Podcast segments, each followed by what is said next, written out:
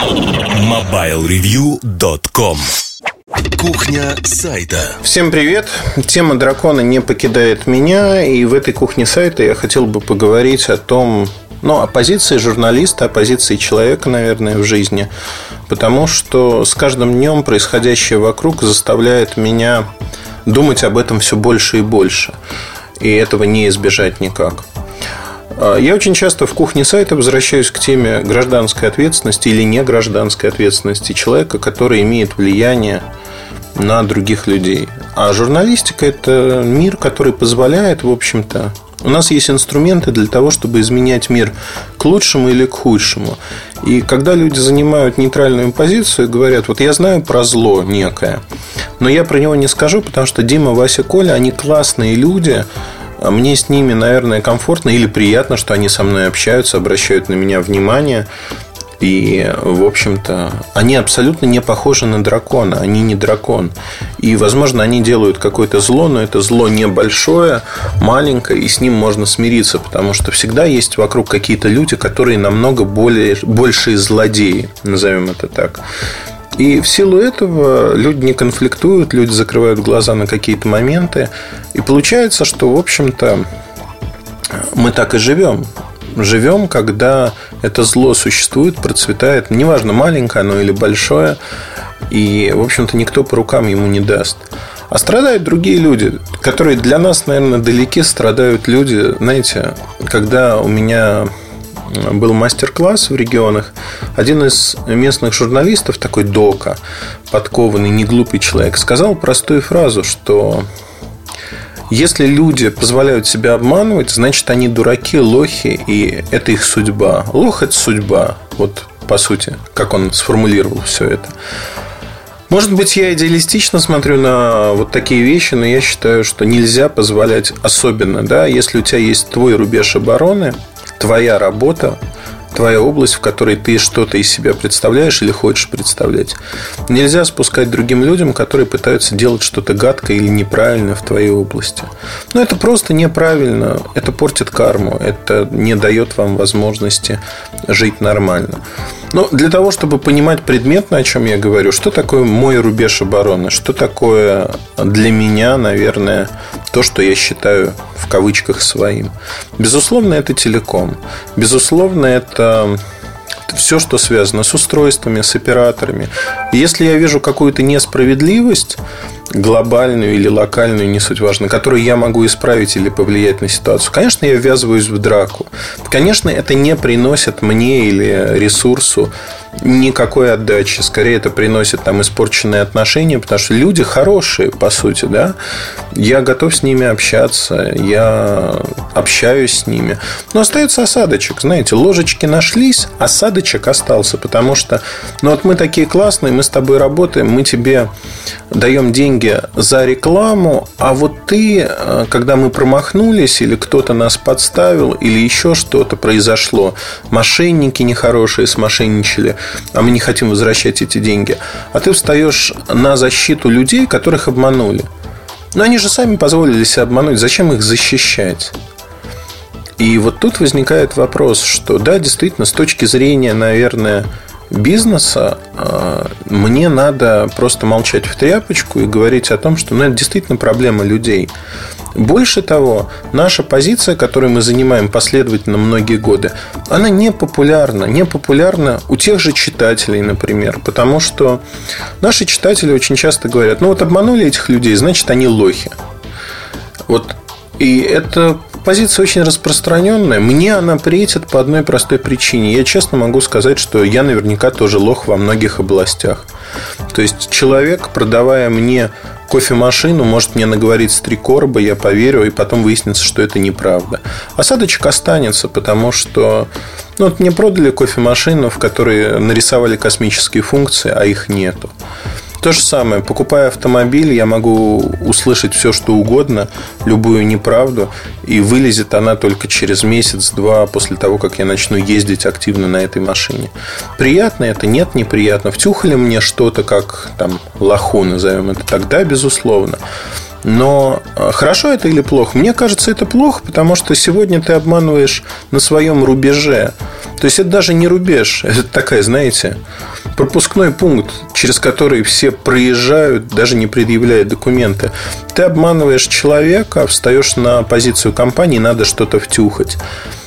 Э, я говорю сейчас не про продавцов, да, которые по долгу службы, а про журналистов, которые ну, хорошо, приведу другой пример, который очень забавный, наверное. У меня есть мой хороший товарищ, он автомобильный журналист, пишет про машины. И я, выбирая машину, читал там его статью про эту модель в превосходных тонах написанную. То есть вот э, создавалось впечатление, что это супер автомобиль, который не ломается практически и прочее, прочее, прочее. И просто для острастки я ему позвонил и говорю, привет, вот я прочитал твою статью, как ты считаешь, стоит ли мне взять эту машину? Такое долгое молчание в ответ. Знаешь, брат, не бери эту машину. Я говорю, ну как же так? Понимаешь, брат, там вот есть такие-то, такие-то, такие-то проблемы. А этот автомобильный бренд, он наш большой рекламодатель, и я не мог просто про это написать. Знаете, вот, ну, человек сдал свой рубеж обороны, сдал просто ради того, чтобы получать какие-то рекламные деньги. Это неправильно. Опять-таки подчеркну, возможно, у меня идеалистичные представления о мире, но действительно, когда тебя бьют со всех сторон, с одной стороны у тебя забирают деньги, с другой стороны тебя все равно обвиняют в том, что ты как-то неправильно описал продукт, вообще находятся всегда люди, которые занимают вот такую позицию. Что бы ты ни написал, найдутся люди, которые скажут, что это проплаченный материал и прочее, прочее. Это очень сильно угнетает многих журналистов. Потому что они считают, что они работают для этих людей. Что, в принципе, так и является. Но, как мне кажется, главное не соврать перед самим собой. Остаться честным с собой и не писать всякую шнягу просто для того, чтобы получить какие-то деньги в виде рекламных бюджетов и прочего, прочего. И вот здесь тоже очень важно. У меня в жизни было несколько моментов, когда мне предлагали разные совершенно деньги за то, чтобы я даже не то, чтобы писал о чем-то хорошо, а я просто забывал о какой-то теме. Ну, вот там, ну не знаю, тема Nokia, да, когда люди говорили о том, что у тебя будет вот такой бюджет, 50 тысяч долларов в месяц, это будет бюджет, дополнительный бюджет к твоим доходам, который ты сможешь тратить как угодно, все официально, все хорошо. Выходили они через дистрибьютора, который говорил просто о том, что вот давай мы сейчас эту тему всю забудем и будем жить по-новому, будет у тебя реклама, будет все хорошо. Но это же неправильно. Неправильно в том аспекте, что ну, так не получается. Там, работая с компанией Microsoft, мы делали и продолжаем там делать какое-то количество рекламных проектов э, за деньги, да, на правах рекламы. И встречаясь с ребятами, мы когда обсуждаем там эффективность этих проектов, то, что мы делаем, там периодически возникает тема того, что а давай вот ты там будешь писать редакционные материалы про нас. И я честно говорю, сразу отвечаю, что мне это не интересно, потому что тем как таковых нету, а когда темы возникают, да, я безусловно пишу. Темы такие коренные, ломка, перестройка компании. Как правило, это происходит раз в полгода, раз в год, когда все меняется, все запускается с нуля и прочее, прочее. То есть на сегодняшний день а, там, я не вижу смысла в огромном количестве редакционных материалов для системы, которая не пользуется спросом, назовем так, среди наших читателей. Это, ну, это просто простой расчет, что делать это и привлекать там аудиторию э, именно в э, режиме таком, что давайте каждый день читать про Windows Phone, но это неинтересно, это надоедает. Мы же все-таки про то, чтобы сделать нашим читателям интересно, сделать так, чтобы редакционные материалы читались и людям было интересно выбирать, смотреть на то, что есть, как это есть и прочее, прочее. То есть здесь, э, конечно, вступает в противоречие все и вся. Но когда мне задают вопрос, что для вас на первом месте, бизнес или журналистика, конечно, журналистика. Это уникальная ситуация, когда а, проектом руководит человек, которому он А принадлежит, Б э, которые деньги ставят не на первый план. На первый план интересность для людей. Это не пустые заявления. Но, честно скажу, да, напрягает, когда тебя каждый раз, там, тебя, твою команду обвиняют в том, против чего вы боретесь. И вот эти обвинения, они не достигают цели, потому что, знаете, можно оскорбить э, человека, когда ты говоришь правду. И вот именно правда, сказанная вслух, она задевает человека, вызывает какую-то острую реакцию. А когда говорятся досужие домыслы, то ну, они не задевают абсолютно. Тоже интересное наблюдение. Очень часто после таких подкастов, где я пытаюсь объяснить свою позицию, рассказать о том, что мы делаем, почему, как, как я вижу мир. Очень часто всегда находятся люди, которые говорят, зря вы оправдываетесь. Ну, то есть, воспринимаются вот такие откровенные разговоры, как попытка оправдаться за что-то. Я никогда ни за что не оправдываюсь, потому что в каждый момент своей жизни я делаю то, что считаю должным и нужным. В каждый момент своей жизни. То есть я могу принести извинения тем или иным людям, когда я заблуждался или ошибался на их счет. Такое тоже бывает, но редко. Но оправдываться такая глупость, мне кажется. Так вот, если говорить о современных драконах, когда журналисты засовывают свои языки куда подальше и молчат, то их огромное количество вокруг нас. И понимаете, ведь журналист, он работает не в безвоздушном пространстве, он работает с компаниями, он общается с этими компаниями. И тут можно становиться персоной нон-грата у многих производителей. А можно там, пытаться с ними работать как-то. Каждый выбирает для себя что-то определенное. Как мне кажется, на сегодняшний день, если говорить о том, что происходит, Вокруг нас огромное количество тем, которые могут остаться без внимания, и там можно на них не обратить ровным счетом. Ну, называя вещи своими именами, пройти мимо. Например, э, возьмем в соседнем в соседней части про 4G я критиковал Министерство связи Российской Федерации Никифорова лично, э, министра связи. И параллельно, в общем-то, говорил об этом же в «Бирюльках» и на радио я очень часто выступаю с критикой Министерства связи.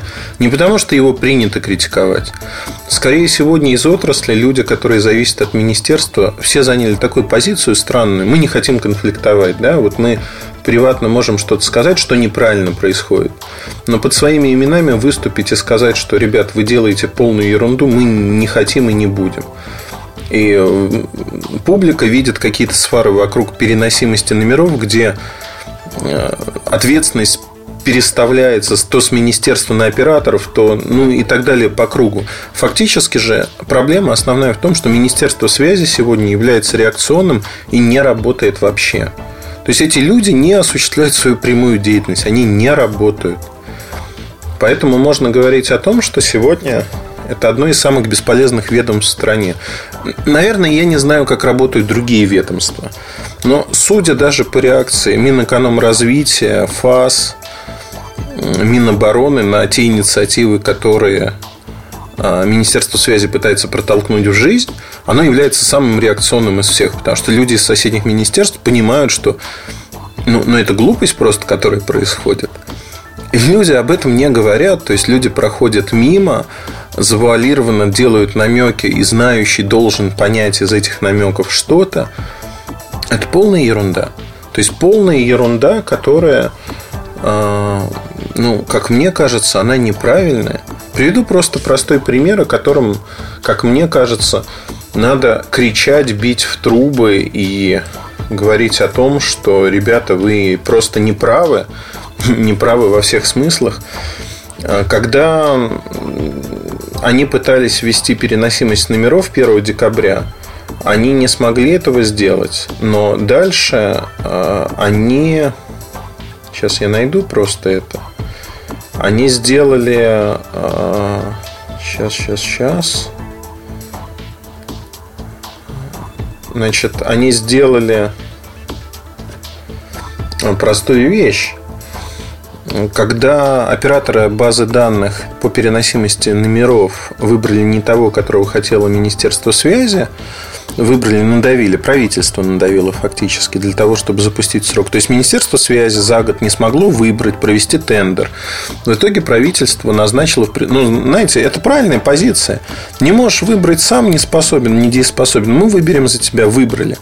А, так что сделало министерство? Чиновники просто решили, ага, а мы тогда им деньги платить не будем. Давайте-ка вы, ребята, месяц, а, точнее квартал, три месяца после запуска услуги поработаете бесплатно, а дальше мы подумаем, сколько денег вам платить в принципе. Знаете, это, это вот, ну, это же идиотизм. Это подход, который, ну, нельзя... Это не просто глупость. Это... Я, я не знаю, как назвать это.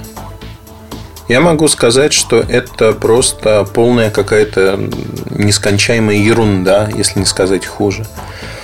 То есть драконов вокруг нас существует огромное количество, и не составляет проблемы найти их и бороться с этим. Причем, знаете, самое смешное, что ребята из министерства, каждый по отдельности, он очень неплохой, милый, добрый и, в общем-то, не производит впечатления дракона все вместе они превращаются, я не знаю даже, как это назвать. Они делают такие вещи, от которых, в общем-то, волосы шевелятся, потому что они делают все для того, чтобы создать де-факто коррупционные схемы в отрасли. Они делают, прикладывают огромные усилия для того, чтобы не работать. Ну, приведу просто простой пример. Марк Шмулевич, заместитель министра связи. Э, меня выбесило просто его интервью с CNews декабрьское, по-моему.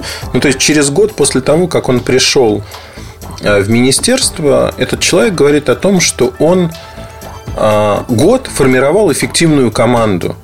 Для меня слово формирование эффективной команды означает равно «я ничего не делал этот год». У Марка Шмулевича есть собственный твиттер – в котором можно задать вопрос да, ему. Э, Твиттер, причем там гордо написано заместитель министра связи, бла-бла-бла. То есть для Марка это является видимо, каким-то достижением в жизни, что он решил вот так написать. Но Твиттер-то личный.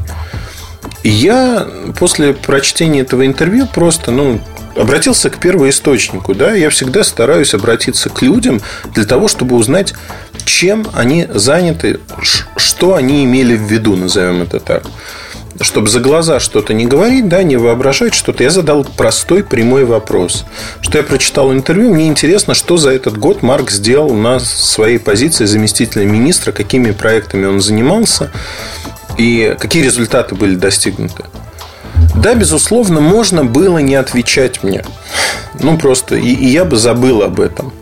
Но Марк поступил а, как истинный российский чиновник, который не считает чужих денег, а именно денег налогоплательщиков. Ну, понимаете, это же птица высокого, видимо, полета. А он попросил пиарщика министерства позвонить мне и узнать, какие вопросы меня интересуют. Не, вдумайтесь, да? Чиновник, прочитав мой твит, решил не отвечать на него, не потратить там 60 секунд времени, 140 символов, а напряг пиарщика, который на государственной зарплате в том числе, в министерстве-то, и он на государственной зарплате, чтобы пиарщик позвонил мне и задал мне вопросы. Идиотизм в полный рост.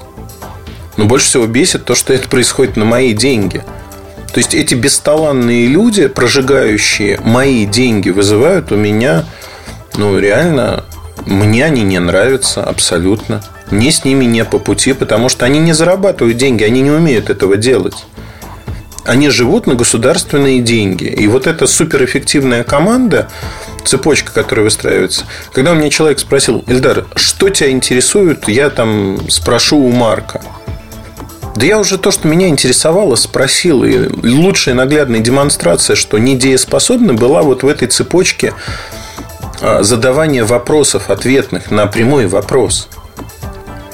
Это сегодняшнее Министерство связи Российской Федерации. Реакционное.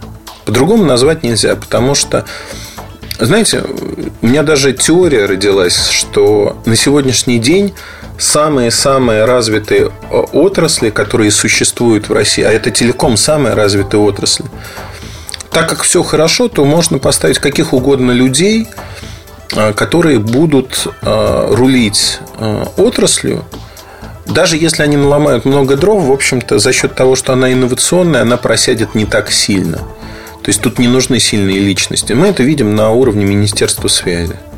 Это, это просто позор. Я не знаю, как это назвать. Да, можно говорить, что я завидую этим людям, да, что вот эта зависть, она выливается в такие вещи. Я никогда не хотел быть госчиновником. По одной простой причине. Я не умею воровать. И я не хочу воровать. Я сейчас не обвиняю всех госчиновников в том, что они воруют. Безусловно, нет. Есть огромное количество людей, кто честно пытается выполнять свою работу. Но когда я вижу, как на моих глазах создаются различные схемы, которые приводят к тому, что моя отрасль, то есть мой рубеж обороны страдает, страдает из-за того, что люди просто не думают, да? По злому умыслу, по недомыслию они это делают, не знаю. Но проблема, она встает в полный рост. И то, что мы допускаем это, в первую очередь те, кто работает в отрасли, допускают такое состояние дел и не хотят конфликтовать и прочее. Но на сегодняшний день конфликт Министерства связи с основными игроками, он сегодня встал в полный рост. Потому что он существует. Существует конфликт внутри министерства – несмотря на то, что там прошла зачистка и прочие вещи, там кое-кто остался, кто не воспринимает сегодняшнего министра связи. Достаточно почитать несколько твиттер-аккаунтов анонимных, где достаточно подробно все это описывается. Как воспринимается внутри министерства там, жизнедеятельность текущего его руководителя. И это все, ну, понимаете, это всегда было, наверное, всегда будет. Ни один руководитель не может быть хорошим или плохим. Но сегодня не существует общественных методов оценки того, насколько чиновники успешны или неуспешны. Любая ошибка прощается в силу того, что ну, мы же богатая страна. Ну, еще несколько миллиардов ухнем на что-то, да, и никто про это не вспомнит, и никто за это отвечать не будет. Переносимость номеров, которая педалировалась в Минсвязи в течение года, она не случилась 1 декабря. И с 1 декабря теперь министерство... Виноватых нет. Министерство с 1 декабря теперь говорит, окей, любой пользователь может написать заявление, и когда-то в будущем, через 4-5 месяцев, э, его это заявление обслужат и его перенесут куда-то. То есть вроде как запустили, да? У меня возникает вопрос, а год, два года назад, три года назад мы не могли писать эти заявления? Могли. А что поменялось? Услуги нет. Нормативно регламент, который министерство, в общем-то, разрабатывало и смотрело, он весьма странный. Ну, в общем-то, я хочу сказать, что от и до, если смотреть на происходящее, это позор. Позор для отрасли, позор для того, что... Вот громкие слова, да? Я не понимаю, почему я, Эльдар Муртазин, в данном качестве как журналист должен это говорить. У нас есть огромное количество чиновников, которые отвечают за это. У нас есть огромное количество профессионалов, работающих в отрасли. Ну, понимаете, это же к вам неуважение проявляется, к той вашей работе, к тому, что вы многие годы учились, работали, развивались это неуважение к вам, когда вот такие люди начинают делать вещи на ваших глазах, которые противоречат здравому смыслу и отбрасывают нашу отрасль назад. Да, меня это заводит. Я не понимаю. Знаете, вот, ну, вот действительно люди страх потеряли. Другого слова нет. Я этого не понимаю. Я считаю, что можно это поменять. Я об этом говорю открыто совершенно. Там, Можете считать моими побудительными мотивами совершенно другие, но какие угодно. Но факт остается фактом, что сегодня то, что делает министерство, это во вред. И таких историй в журналистике можно найти огромное количество.